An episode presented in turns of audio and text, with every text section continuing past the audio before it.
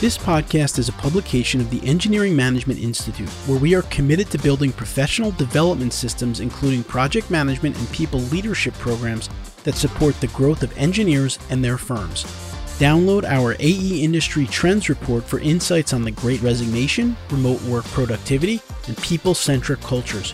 To get your copy, visit engineeringmanagementinstitute.org.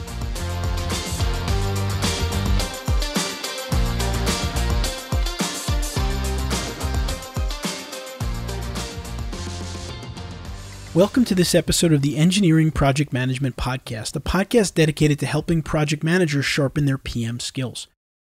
Unfortunately, a topic that is rampant in the construction and infrastructure industry is suicide.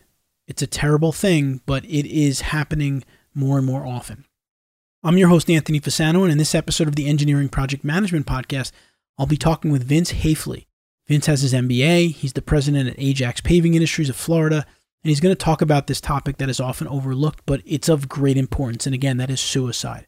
According to the Centers for Disease Control and Prevention, the construction industry has a disturbingly high rate of suicide compared to other industries. In fact, construction workers have a suicide rate that is significantly higher than the national average. In 2016, the suicide rate for construction workers was 47.3 per 100,000 compared to the national average of 17 per 100,000.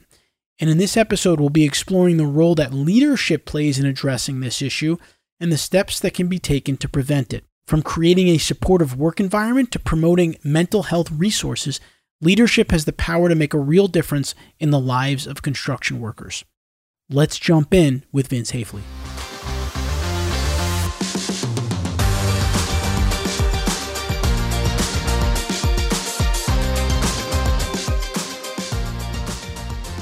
All right, now I'd like to welcome my guest onto the show for today. Vince Hafeli is the president at Ajax Paving Industries of Florida. Vince, welcome to the Engineering Project Management Podcast. Glad to be here. Tell our listeners a little bit about yourself, what it is that you do on a daily basis at Ajax. I've been with Ajax for about 20 years, 38 years in the industry. I'm the president of Ajax Paving. I'd, I'd like to tell you I do a lot every day, but I've actually have such a great group of employees some days I really wonder what I do. I guess I'm to a point in my career where I'm more of a mentor and a coach, guiding, bringing uh, young people up through the company. I'm working on some transformational leadership changes with Ajax and our industry as a whole in the area of mental health. I've left my mark on hundreds or probably thousands of people over the course of my career, business wise and project management wise, technical wise, and in the few years I have left, I'm trying to leave some emotional impacts and just make this a better environment for people to work in. Just for those listening, just just give them a little bit of an idea of what Ajax does on a daily basis, just so they understand the company. And we're primarily an asphalt paving company and asphalt production company. Uh, we're along the west coast of Florida into the middle of the state a little bit. We have eight asphalt plant production facilities. Uh, we have four area construction offices, have a trucking division, about 475 employees. We do a lot of design build work. The majority of our work is done for our best customer, the Florida Department of Transportation. So we're mainly a governmental employee, but we do dabble in some private work as well. So, Vince, you mentioned transformational leadership. What is that, and how does it differ from other leadership styles? Well, transformational leadership, at least in my definition, is, is really about looking at a way to transform our organization, transform the people within our organization, and take it to a different level, down a new path, a new journey, where traditional leadership would be leading on some of our missions and goals that we've had set for years. So we're really kind of transforming the way we look at our, our people. We've always felt that we had a great culture and took care of our people. Uh, physical safety has always been very, very high uh, priority with the organization. But now we're starting to look at that mental health really plays into the overall physical safety. If, uh, if we can give them hard hats, we can give them boots, eye protection, hearing protection, we can give them all the things physically that they need we're really wanting to transform how we look at that. If they're mentally struggling today, if, if something's happened, I mean, a lot of things happen in people's lives, doesn't put them down a path of mental illness per se. They're just they may be having a bad mental health day. We're trying to encourage people to raise their hand and say, "That's me today." Maybe I shouldn't be the one directing traffic, or maybe I shouldn't be running the excavator. And we don't laugh at them. We don't criticize them. We're trying to transform to where we say, "Thank you for telling us that." Let's put you in a spot today where you won't harm yourself or harm someone else. So it's really about transforming the way the company is moving forward you know, in the world of leadership, in the world of change, really transformation is what needs to happen because for something as deep as leadership and culture, it's not something that changes overnight. You really need to transform. You really need to have a strong mindset and be talking about these things on a regular basis to make change happen. It has to be a very regular thing. And you talked a lot about mental well being there. I know that in the construction industry, the suicide rate has been high, much higher. In fact, in 2016, the rate for construction workers was 47.3 per 100,000 compared to the national average of 17 per 100,000, which is a, a huge disparity, of course. Can you talk a little bit about how transformational leadership can positively impact the mental well being of employees? I mean, you mentioned it a little bit, but can you go a little deeper on that? Companies can look at one, how the leaders address mental health. I can tell you in our organization, I stood on a stage in front of 400 of our employees on January 3rd, 2022, told them that we were going to begin addressing mental health and, and suicide in our company. I was suicidal in 2007. We lost a good employee by the name of Mark in 2015 to suicide. So it had impacted us. And when we decided to do that, that evening, within hours of our safety day ending, I began receiving emails and, and calls from people saying, Thank you. You're going to change my life. One of those individuals in July at our mid year meeting came to me and he, he said, What Ajax did, uh, you've saved my marriage and you've probably saved my career with what you've done. So uh, we took that one step further. The first week of September every year is Suicide Awareness Week in construction. And we created a toolbox talk about Mark, not honor Mark, but to remember Mark for what he did and the impact that it left on a lot of people at the time. And eight years later, it still has left an impact on some of those people. So we created that talk that I went out into the field uh, that week up into our Tampa operations. And I visited three crews. The first crew wanted to tell us about an alcohol intervention they had done two weeks earlier, and they were proud of it, what they had done. We went to the second crew, and one of the young men wanted to tell all of us that 10 years ago his father took his life, and he does an annual walk every year with a picture of his father on his back. And Oh, by the way, my mother volunteers at a suicide helpline. He said, uh, We went to a third crew, and the gentleman on the crew wanted to show all of us his wrist where he had tried to take his life. And thank goodness he wasn't successful, but he had tried. None of the conversations and none of those stories were ever told until I stood up in the leader and said, It's okay to share your stories. Uh, we're not going to stigmatize you. We're not going to you won't avoid the next promotion. I think it even shows those individuals that they're more powerful and being able to share and tell their stories. So I respect them for that, uh, rather than stigmatizing them than putting them in a corner. The one gentleman that said, "Hey, you saved my life," and uh, marriage has had, I know at least one and then maybe two promotions since that happened. He was a great employee before, but he has greatly improved since he's seeked and received help. What's important about, from a leadership perspective, what you've said is people are always paying attention to the leaders in their organization and what the leaders are say and what the leaders do matter. And I think sometimes, you know, as leaders, we might forget that. Could be the conversation, the words you use, it's really important. And I think that when you commit to something like this as the leader of the organization, you gave perfect examples of how people responded to that. The emails that you got, the follow up conversations, it kind of makes people, I think, feel more comfortable about the topic because you're committed to it. And that's kind of what I wanted to ask you about next is just to talking about the importance of kind of creating a safe and supportive work environment for your team members and kind of the impact that it has on their mental health, just creating that environment. We've always taken good care of our people, or at least we think we do. I look at pieces of, of our industry and, and construction, and, and there are some companies that I look at and I think, my goodness, how do you even get people to show up for work the way you treat your employees? I'm probably somewhat not a unique leader. I started in this industry 38 years ago, pushing a wheelbarrow, testing concrete. $4.50 an hour, two hours a day. That was my start. I progressed. I mean, I became a project manager along the way for engineering firms, for DOT firms. I, I came here to Ajax as a quality control manager. I crawled through bag houses at the plants with the guys and came out as dirty as a coal miner. I have never felt comfortable asking anyone to do something that I wouldn't do myself. That's just kind of my DNA and how I'm wired. That was my up, upbringing. I really think you can't be a leader if you don't have anyone following you, right?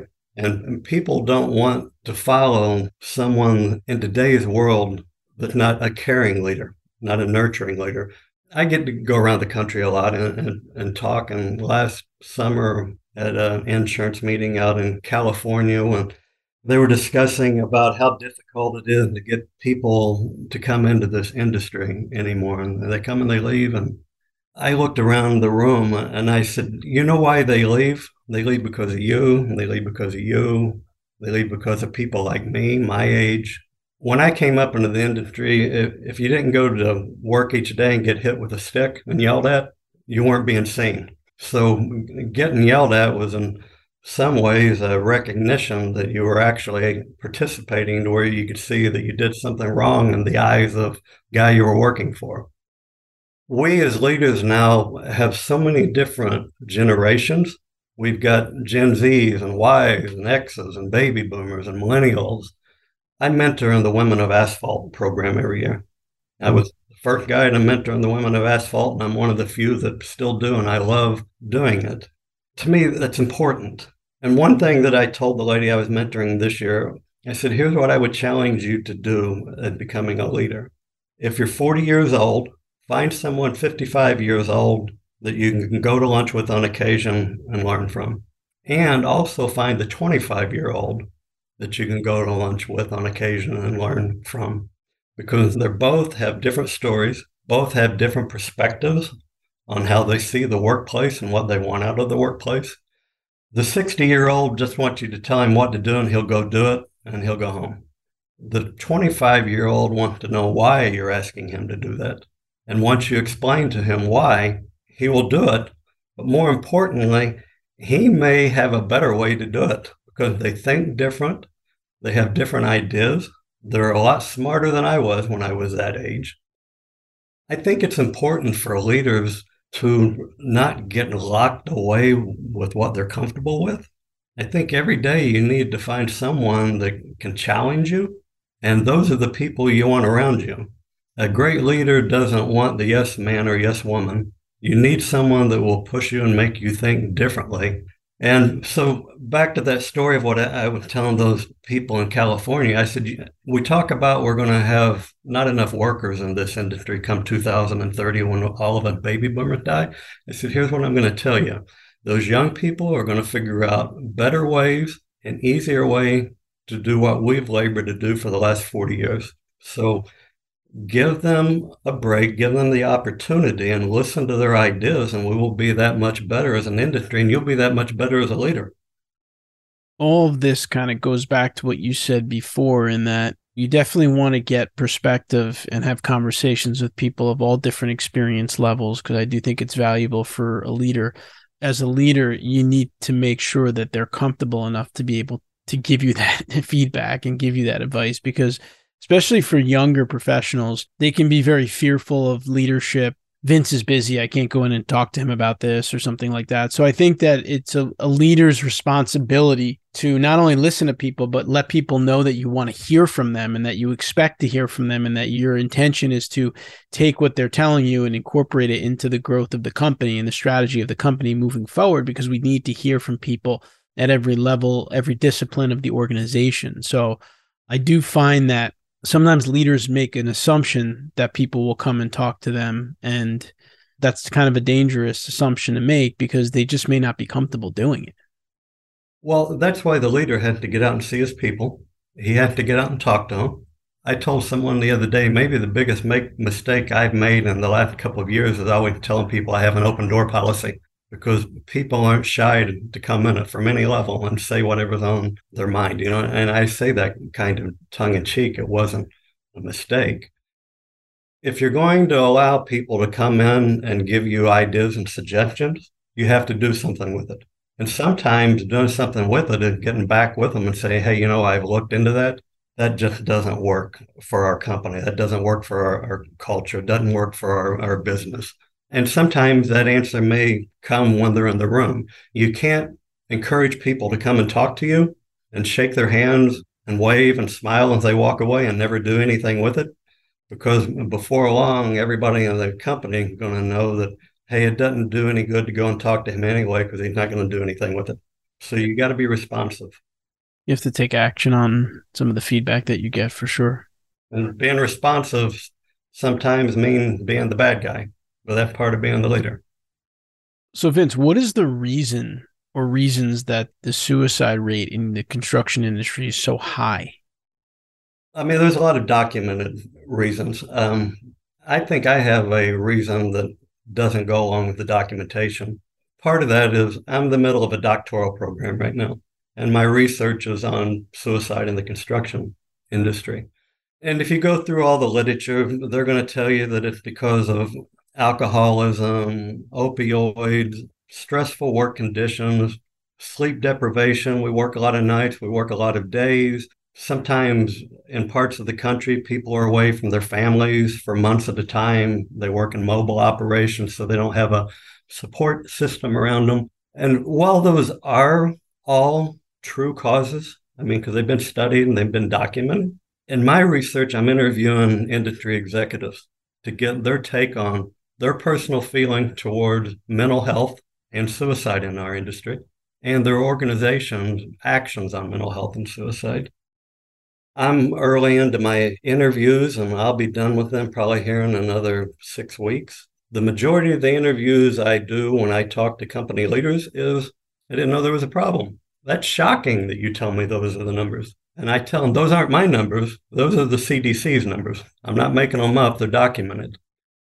To answer your question, what I think is the real issue in our industry is that nobody knows there's a problem the people that need to know there's a problem don't know there's a problem, so they're not addressing it within their organization, how to make it different, how to transform it back to transformational leadership.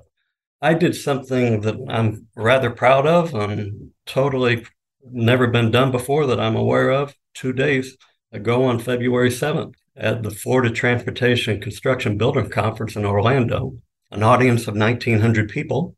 I had a proclamation that I drafted and I invited people such as Douglas Carlson, the uh, president of the National Utility Contractors Association, Ward Nye, the CEO of Martin Marietta Materials. I had uh, Jamie Roush with Dynapac, general manager of North America there. I had I had 31 people, contractors, and they all signed a proclamation as leaders of their organizations and as leaders of our industry they will begin to have open and meaningful conversations about mental health and suicide. I've always heard that an alcoholic doesn't go to AA meetings until he suddenly realizes that he's an alcoholic. I don't think we can fix suicide in our industry until our industry recognizes there's a problem. And I don't think our industry recognizes that because that's what my research is showing me in these interviews that I'm doing with industry leaders. There are exceptions. We have got some companies that are doing great things, but in general, nobody knows we have a problem. That's what I'm trying to educate people, and that's the message I'm trying to get out.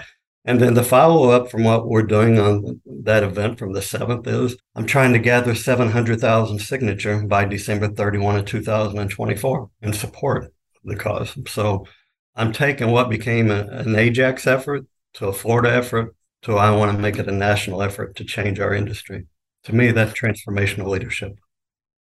I want to get into a little bit some of the things companies can do, but I, I want to still just talk a little bit about the awareness part of it because I agree that's a big step. One, you have to be aware of something to be able to make a change around it. And for you, I mean, you're going through this doctoral program.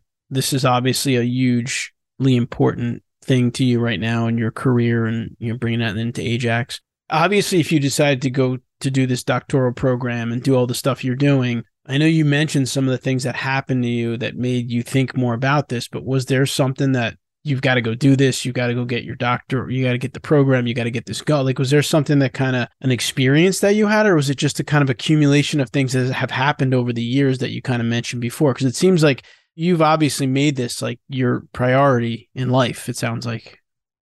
Well, why did I go to the doctoral program? It's kind of a joke. I told my kids when they were younger, before I died, they'd have to call me doctor one day. So I'd made a commitment in my mind to my kids. So that was one piece of it. Another piece of it was when I started the doctoral program, I was 59, I guess. As you go up through leadership, I wasn't crunching numbers like I used to. I wasn't using my brain like I used to. I felt like I was losing some of my edge. I didn't want to lose my edge. So that was probably the main reason I started the doctoral program because I wanted to remain sharp. When I went into the program, I really wanted to research frontline leadership in the asphalt industry. I mean, the first paper I, I, published at a conference in India, that's actually what the topic was on. I wanted to study why we, we take the great tradesman, we make him a foreman, and he fails he has all the technical skills and he doesn't have any of the soft skills, so he failed because we don't give him any. So he doesn't fail, we fail him. And uh, I told professor that's what I wanted to research, and he looked at me and he said, "That's pretty weak and lame. That's been done before." Of which I responded, "Well, no, it's not. I've I've done the literature review. There's nothing out there on that in the asphalt industry."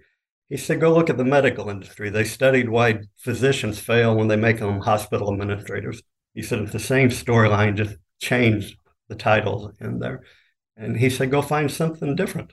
I went back and, and thought, hey, well, you know, that paper I published in India, the, the hook to get people to want to read the article was about suicide in the construction industry.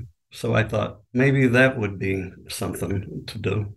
And then I also thought, you know, in 2007, you were driving to a spot that night where you were going to take your life. And it's now 2021, and only three people even know of that night my wife and my son, and I knew. We were the only people that knew. I didn't ever want to tell anyone because I didn't want to lose the next promotion. I didn't want to be perceived as weak. All the stigmas that come along with it. So I went back and talked to the professor and said, Hey, I think I'll do this. And he said, Wow, that would be powerful. If you can do that and pull that off, that would be monumental. I started, and two weeks after that conversation, uh, sitting in a weekly meeting here at the office, I told 16 managers in the company that, hey, January 3rd next year, we're going to begin the mental health. We're going to transform the company. And for whatever reason, I decided to tell them people that day about that night in 07. I had no plan to. I don't know why I did. It just felt right, and I, I did. And the reaction in the room was stone silence, no conversation. I finished telling my story and kind of looked at all of them and said, hey, that's all I got for you. They all left. Um, there were even two people in that room that day that I told them there were letters in my desk drawers for them.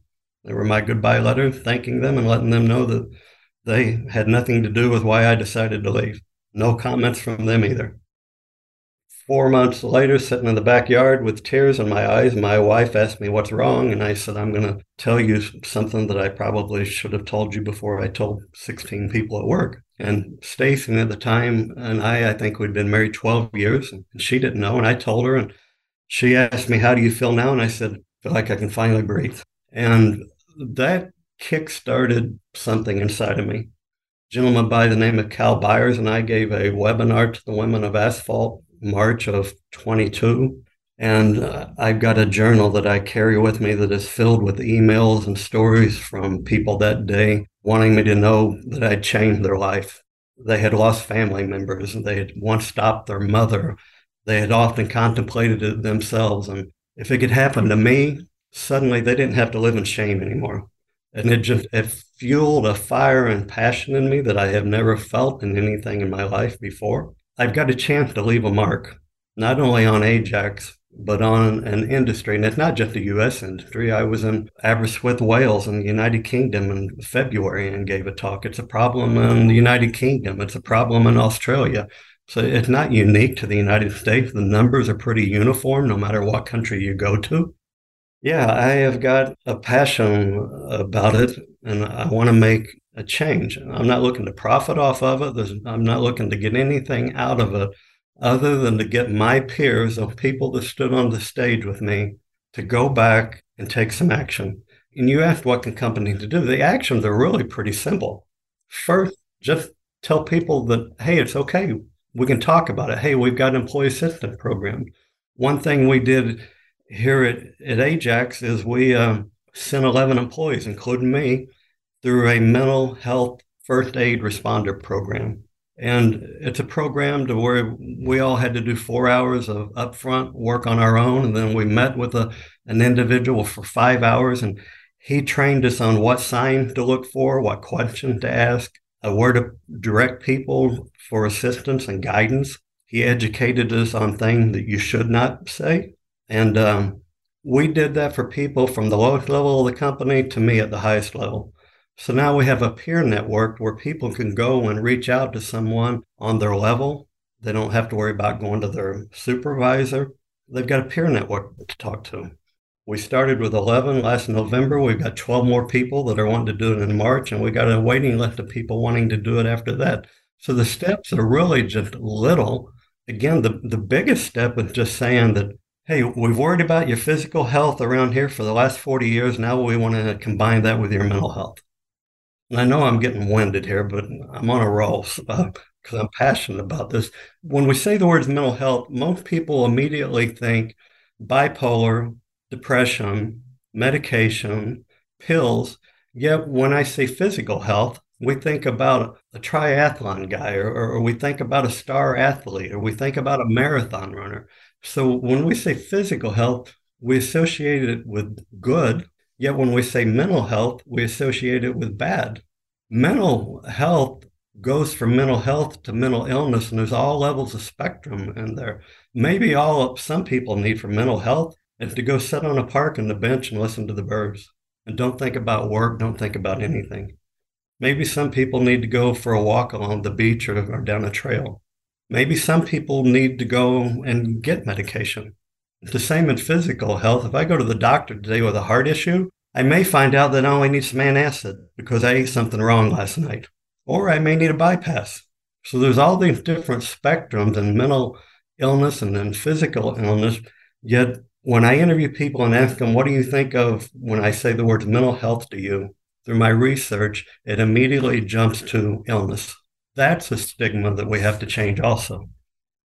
I hear all the time people saying, I got hurt, I'm going to physical therapy. And everyone's like, oh, that's great. You're going to physical therapy. But if you hear someone say, like, I'm going to talk to a therapist, people are like, oh, gosh, you got to go. This guy, she's going to talk to a therapist. Something's wrong. You know what I mean? Like, to your point, like, I think that's important. And really, I think at the end of the day, any kind of a challenge that person, a company, a society, a community is dealing with, the first step always has to be awareness because there are probably companies like Ajax in your industry that if they knew about the problem, they would do some of the things you're doing, but they just literally, the leadership doesn't know about the problem, like you said. So I think that you're on the right path in that you can't jump to a solution right away. You have to jump to just letting people know. You have to start by letting people know that there's an issue and that if we don't take actions, it will get worse. And it sounds like you're on the right path to doing that, but it's a big task because, like you said, it's just not known by people.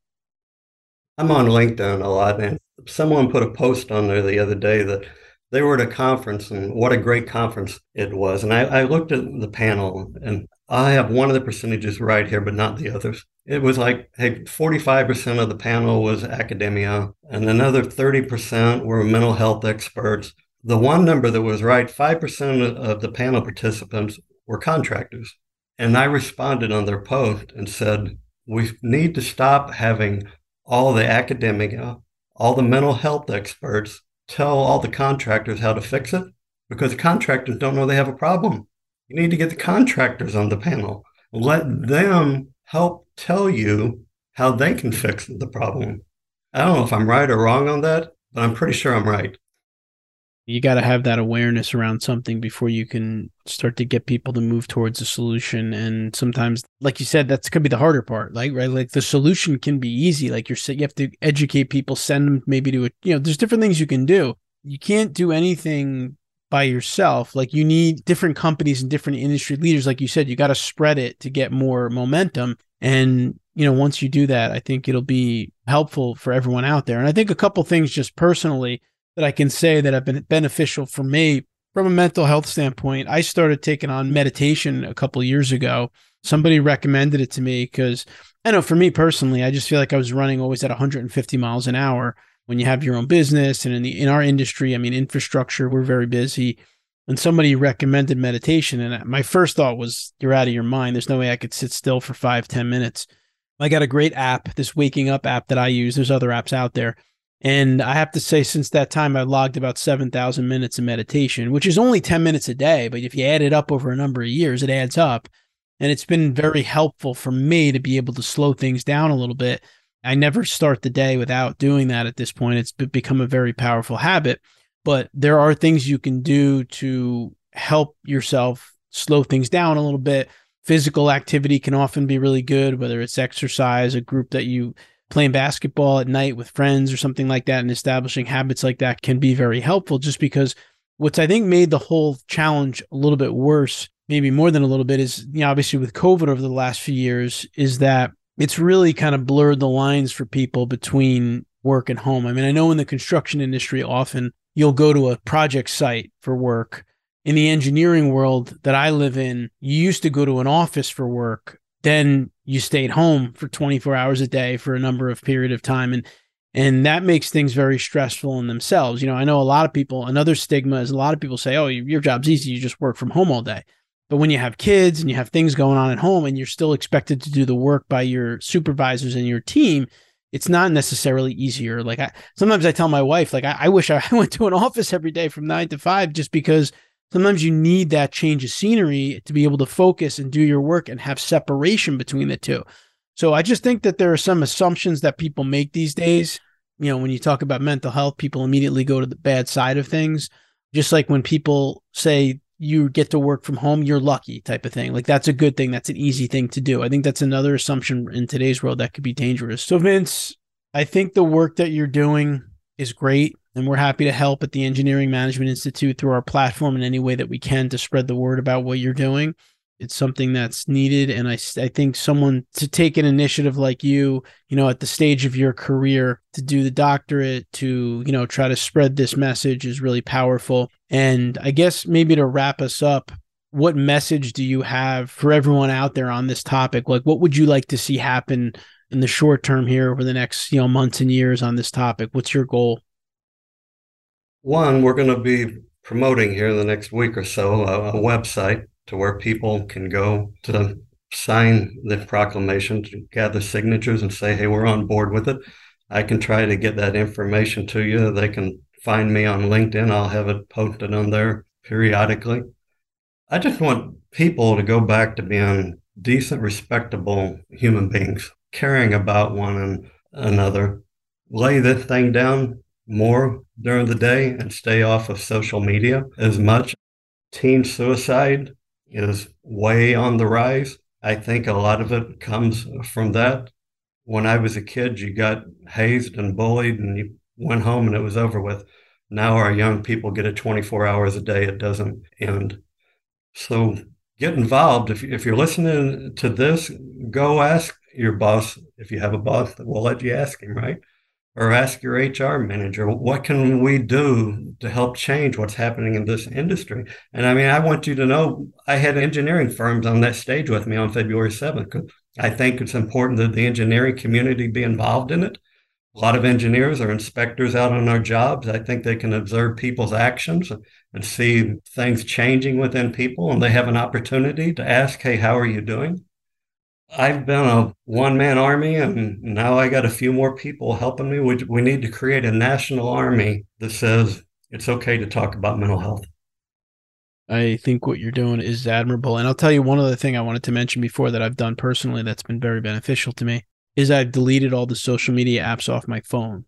So if I need to do something on, and I'm very active on LinkedIn, but I do it on the computer. I do it take time during the day and I do it on the computer.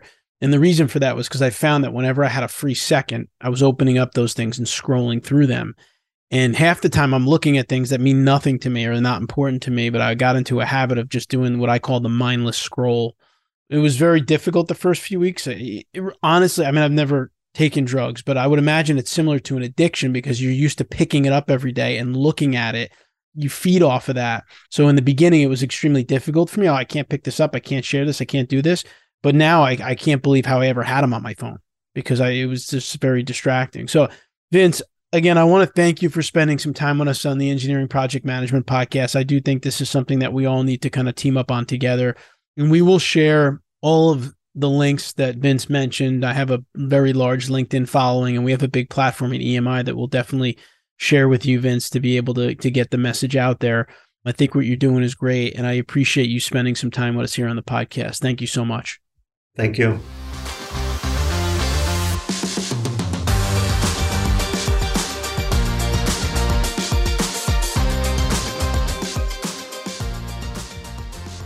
I hope you enjoyed my conversation with Vince. I know that it's a very sad topic, but it's one that we need to address, and Vince is doing a heck of a job trying to do that with the petition and everything that he's done, as he explained in our conversation. And if you want to connect with him, you can certainly look him up on LinkedIn. The spelling of his last name is Hafeli, H A F E L I. That's H A F E L I. You can go to his own website to get more information. That's Vince, V I N C E, Hafeli, H A F E L I dot com. And you could just connect with him on LinkedIn, and I think you'll find him to be a very interesting and engaging person, and he's got a great purpose that he's striving towards, and I hope this podcast can help him to achieve it. Please remember you can find the show notes for this episode at www.engineeringpmpodcast.com. That's engineering PM for project management podcast.com. There you will find a summary of the key points discussed in today's episode, as well as links to any of the resources, websites, or books mentioned during this episode. And until next time, I wish you the best in all of your engineering project management endeavors.